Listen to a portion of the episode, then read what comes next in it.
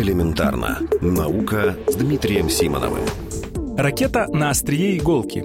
Группа ученых из Испании и Соединенных Штатов Америки создала микроракеты, толщина которых меньше человеческого волоса. Считается, что они могут быть основой для новых технологий очистки окружающей среды или адресной доставки лечебных препаратов в организме человека. Такие ракеты представляют собой полую трубку. На ее внутреннюю поверхность нанесен катализатор, вещество, которое ускоряет химическую реакцию, например, платина. Если эту ракету бросить в раствор перекиси водорода, под влиянием катализатора перекись водорода будет разлагаться на водород и кислород, которые, вырываясь из трубки, заставляют ее двигаться. Если ракета имеет правильную форму, она движется приблизительно по прямой. Но если она неровная, то и траектория движения будет такой же. За одну секунду такая ракета может преодолевать расстояние в 400 раз больше собственной длины. Похожие микроракеты создаются не впервые, но в этом случае ученым впервые удалось реализовать отложенный старт. Другими словами, движение начинается через некоторое время после того, как ракета оказалась в нужной среде.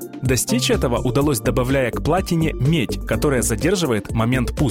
Это далеко не первый пример создания сверхминиатюрных машин, хотя их работа и построена на совершенно разных принципах. В начале октября Нобелевская премия по химии была присуждена трем ученым из Франции, Нидерландов и США за синтез и исследование химических соединений, которые называются катинаны и ротоксаны. Эти молекулы способны вращаться под действием, например, световой энергии. Уже сегодня на их основе созданы прототипы типы молекулярных машин. Считается, что в будущем они могут использоваться для создания принципиально новых аккумуляторов, компьютеров или медицинских технологий.